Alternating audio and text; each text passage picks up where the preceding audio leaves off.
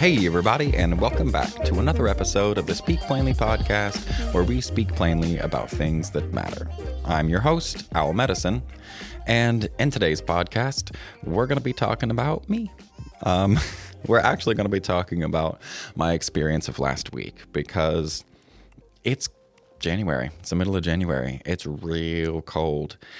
And we broke the record for how cold it is where I live out here in the Pacific Northwest. And uh, in this town, Sequim, it got down to six degrees. And I think the record before that was like 11 or 13 or something. It doesn't get that cold because we're just a few miles from the water. And usually that keeps things pretty temperate. But this year it got cold, even though it's supposed to be like El Nino and all that. So an interesting thing happened when it got cold. One, I am in a house and I am very happy and glad to be in this house because it got real cold. But that also means I'm like alone and uh, there is no Wi-Fi here, and there is terrible cell phone signal. So if I want to watch a YouTube video, I have to pull it up, drop it down to like the lowest possible like um, fidelity essentially, and then wait 20 minutes for it to actually upload or buffer rather. And that gives you uh, basically a lot of time alone and that's exactly what I've had and I've I'm happy for it. I'm glad because I've had a chance to practice my music. I've had a chance to make sure to do my meditations and my movement practices and I built a schedule and for the most part I've done a really good job of sticking to that schedule and on my bad days it's been because I hadn't stuck to that schedule. Um and I'm putting together why. And this is kind of why I wanted to do the podcast, or what I wanted to do the podcast on this week. I already had a um, two outlines done for a podcast to do today. One on the parentified child, and another on your brain and music, or your brain is music, however you want to put it. But because of my experience this last week, I wanted to talk about that because it seems timely because what happened is on the coldest day, that day that it was six degrees, I got really weird emotionally. I got very weird and I didn't enjoy it. It was not a pleasant experience and I couldn't shake it. And I, I was doing my movement stuff and I didn't go outside enough because it was freezing cold. And um, I just wasn't able to shake this this feeling, this really gross, very kind of terrifying feeling. It was I don't like it. I did not like it at all. And eventually I whenever I have a feeling like that that I can't shake, usually I can shake it with one of my practices, either a meditation or a yoga nidra or a progressive muscle relaxation or a physiological sigh or just calling a friend. I can um, either get rid of it or at least ride out the wave until that wave is gone I, um, with one of those tactics. But man, it wasn't working. It was not working. And when I run out of options and I go, okay, none of my usual crap is working right now, I go, okay, well, what is causing this? I used to go straight to what's causing this. And sometimes I still do because uh, I like to know things. But over the years, I've learned that finding out the cause for why I'm feeling what I'm feeling is only sometimes helpful. So now that's a little lower on the tier list of like important things to do when I'm feeling some type of way. But this time couldn't shake it so i wanted to figure it out. And when i do that i look at myself as close as possible and then i back up and i do a few layers of uh, observation to see where i might be missing something. And in this case i started with me being like okay no i've eaten i've slept i've i've moved i've taken like decent care of my body today. I'm not over caffeinated. I'm not dehydrated. and those are the things I look at. I'm I'm not in physical danger. I'm not in any of those things that are immediate to me. So then what? Then I back up and I go, okay, well, let me look at the whole day. What have I done today? What's happening? And and I was like, well, I I'm in the I'm in the house and I didn't move as much as I should have. Maybe that's it. Maybe I don't know.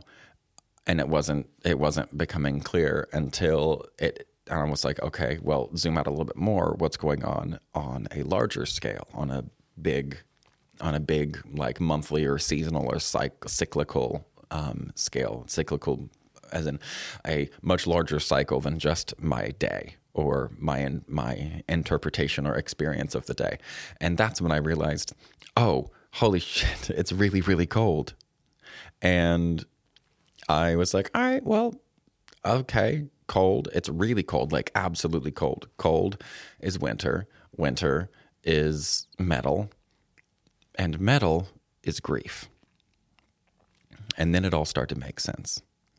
It all started to make sense because I was really missing Key, my my dog, my daughter, my my girl. I spent a lot of the day upset and crying and sad and angry and fearful and really guilty. Really, really guilty. I felt guilty for everything I had done wrong, everything I thought I had done wrong, the way I had raised Key.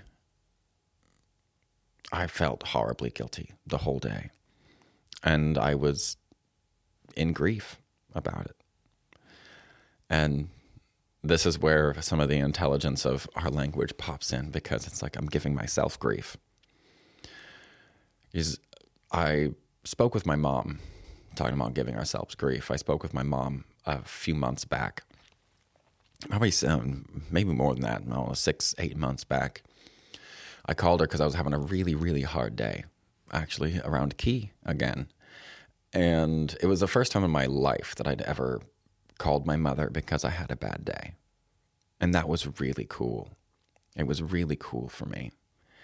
And when I called her and talked to her, I called her because I wanted to speak to somebody who understands the pain of making decisions that you regret and having to live with them. And my mother definitely knows that. She definitely knows that pain. Burying her oldest son and them not even really being on speaking terms for years and years, like a decade before that. And he died in his early 20s. So that tells you how long and how hurtful that must have been. And when I spoke with her then, she told me quite a few things, and we actually laughed toward the end, which is a great sign for healing, especially um, well, any kind of healing, but healing from grief as well. And she just told me I can't do that to myself. You can't do that to yourself. You you you gotta you gotta accept it for what it is, and accept you for what you did, and her for how much she loved you, and you can't just beat yourself up over it, which is now what I call giving myself grief. But this is the center of the topic grief. And when it forces its way into our lives, because I've dealt a lot in my life with grief and with dying, and it's never fun That's the thing. It's it's never fun. It is probably the single most difficult and uncomfortable emotion slash process that I have experienced or go through like regularly. And I think that's true for everybody, which is why wintertime, I think, is the time for grief. Because no matter where we are, if you go to a restaurant right now and you sat down and you looked around, you'd see a bunch of people sitting with a bunch of other people, and most of them would be on their phone. And, but they're still in the room, kind of. But when you talk to them, sometimes it really is like, yeah, where are you right now? And it's because their mind's off in some virtual world and some digital space because so much of our world is virtual and digital. But it's where we put our attention that matters. Because even though we're physically sitting in a room with a bunch of other people or sitting around a dinner table with a bunch of other people, unless we like, unless we're actually putting our attention on what is immediately in our environment, and then we're missing out on what's in our immediate environment. And grief is a very long process and it's so uncomfortable. I think it is totally human nature that we don't do it. I've done a whole podcast before on grief and how we, as a society, as a culture, have completely forgotten, at best, how to grieve. I don't think that we have properly grieved and I don't think that we have a way to properly grieve as a culture. And even if we did, I think that grief would still come up in the winter because I don't think that these Chinese associations are magical. I think that they are practical at their heart. I think that's why they work that's why they have worked for thousands of years is not because of some magical ethereal influencers there's i think it's very practical and you know I've, I've been having this other conversation too about astrology and how i people have been asking about how um, the different signs have moved and they're like well i used to be a sagittarius and now i'm a scorpio or whatever and they want to know why. They're like, it doesn't fit me. I'm not. I'm not a. I'm. I'm not a Scorpio. That doesn't resonate with me at all. But with where the stars sit in the sky, then I'm supposed to be a Scorpio. So how does this make sense? And I'm going to do a whole nother podcast on this in the future, but I think it has a lot to do, like much more to do with what's happening during a certain time of year in a certain culture than it does where the stars are. I think the stars were just a roadmap to tell us what time of year something like these different things were happening. And like Leo's always in the middle of summer, and Sagittarius is right through the solstice time, right up to solstice time.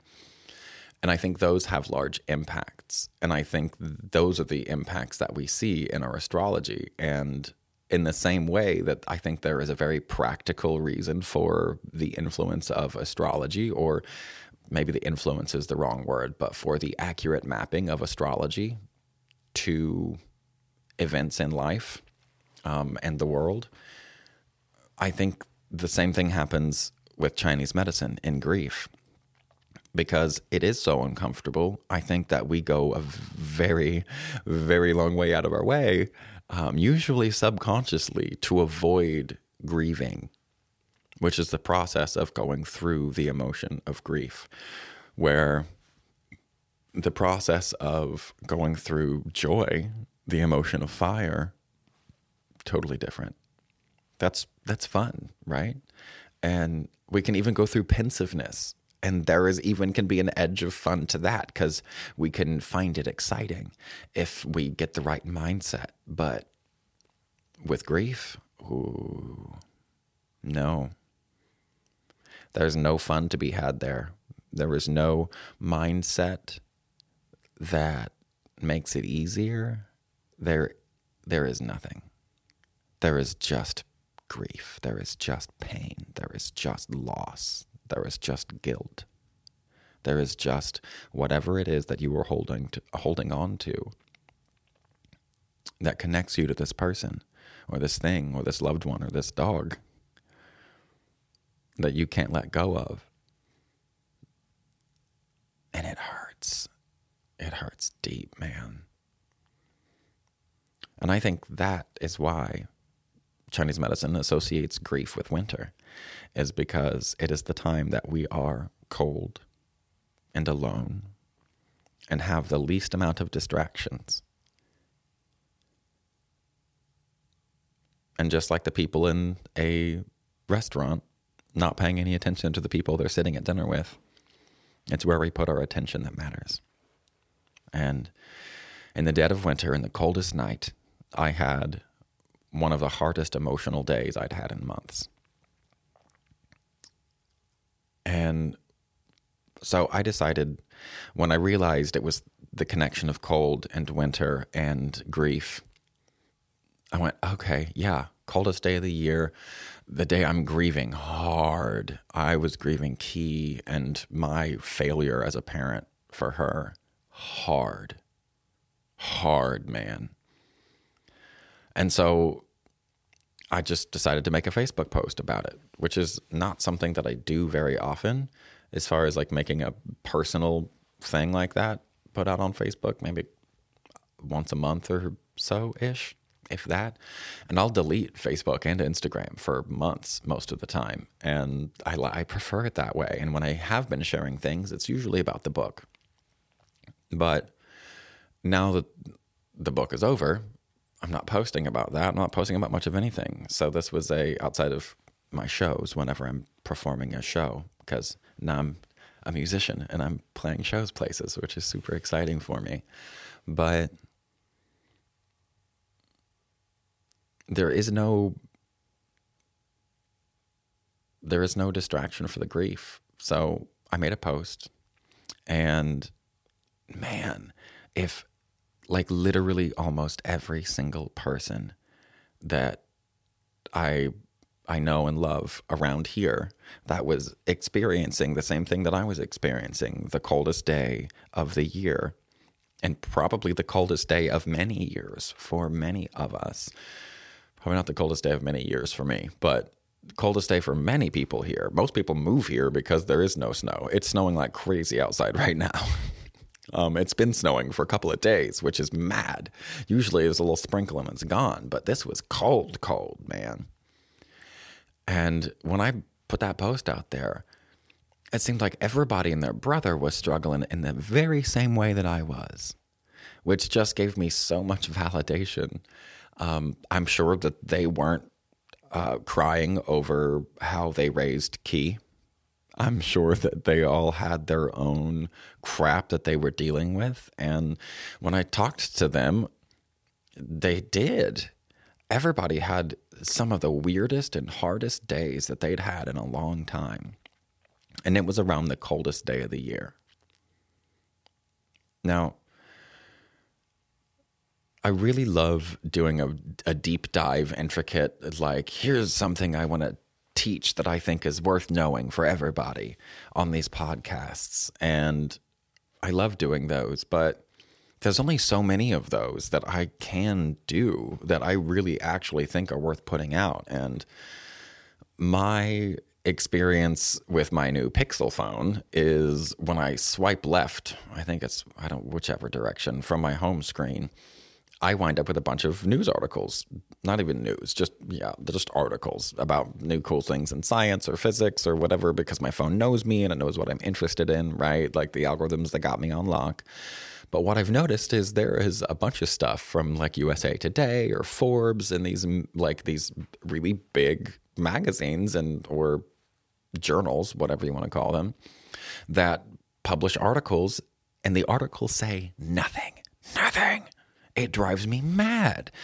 I love that my phone I can say, "Hey Google, read this aloud," and it will read it aloud for me. But but long story short with all those things is I don't want to add more just like frivolous crap into the world. So I'm going to leave this as it is because there's nothing that profound outside of I just want to share with you guys that there are forces bigger than us, like seasons, that have a massive impact on us. They have a huge impact on what we do, what we experience, the way that we experience it. And this was a perfect example of the connection that the Chinese saw in winter. being a time for grief and a time of grieving. And I think the functional reason for that is not magical. I think it's that it's really the single most unpleasant emotion that we have. And we'll do anything to avoid it because that's what it means to be alive seek pleasure and avoid pain. And grief sucks. It sucks. So we avoid it until we can't. So, it seems like in the dead of winter, on the coldest night, if you find yourself really struggling through your emotions and struggling with something you can't shake, probably something that you need to grieve. Maybe it's grief itself, or maybe, like in my case, it's my guilt over the way I parented Key that was what I needed to grieve. Um, and Key in general, I learned I needed to grieve the thing that actually made me feel better was when I put it all together and realized it was grief. And then I thought about Key more and cried harder because I'd been crying about her all day. Um, just couldn't stop from crying. Uh, I got aggressive randomly at one point. That was interesting. Um, all because of grief. And when I realized it was the grief and I look and I realized it was obviously key focused. I also realized that I'd never done a funeral for her. And let this be the, the last bit that you get out of this. This is going to be a short one, but if you are struggling with with it, you have some grief, try to make a plan to address it. Just having a plan makes things better, or even if you change your mind later about the plan, try planning something out because I decided to plan a funeral for Key. I don't have the funeral planned. I have ideas in my head of how I want to do it because I have her ashes. They're actually behind me. They're on the bed. I've literally been sleeping with Key's ashes for three days because I miss her so much. And I'm not fully ready to let go. But when I am, I will. And I will do it mindfully, consciously, and I'll be as present as I can be. So, if you're feeling some type of way on your cold, dark night of the soul, on the coldest day of the year, look to grief. See what you might be grieving. See what you might have not grieved. And remember, stay curious and stay uncomfortable.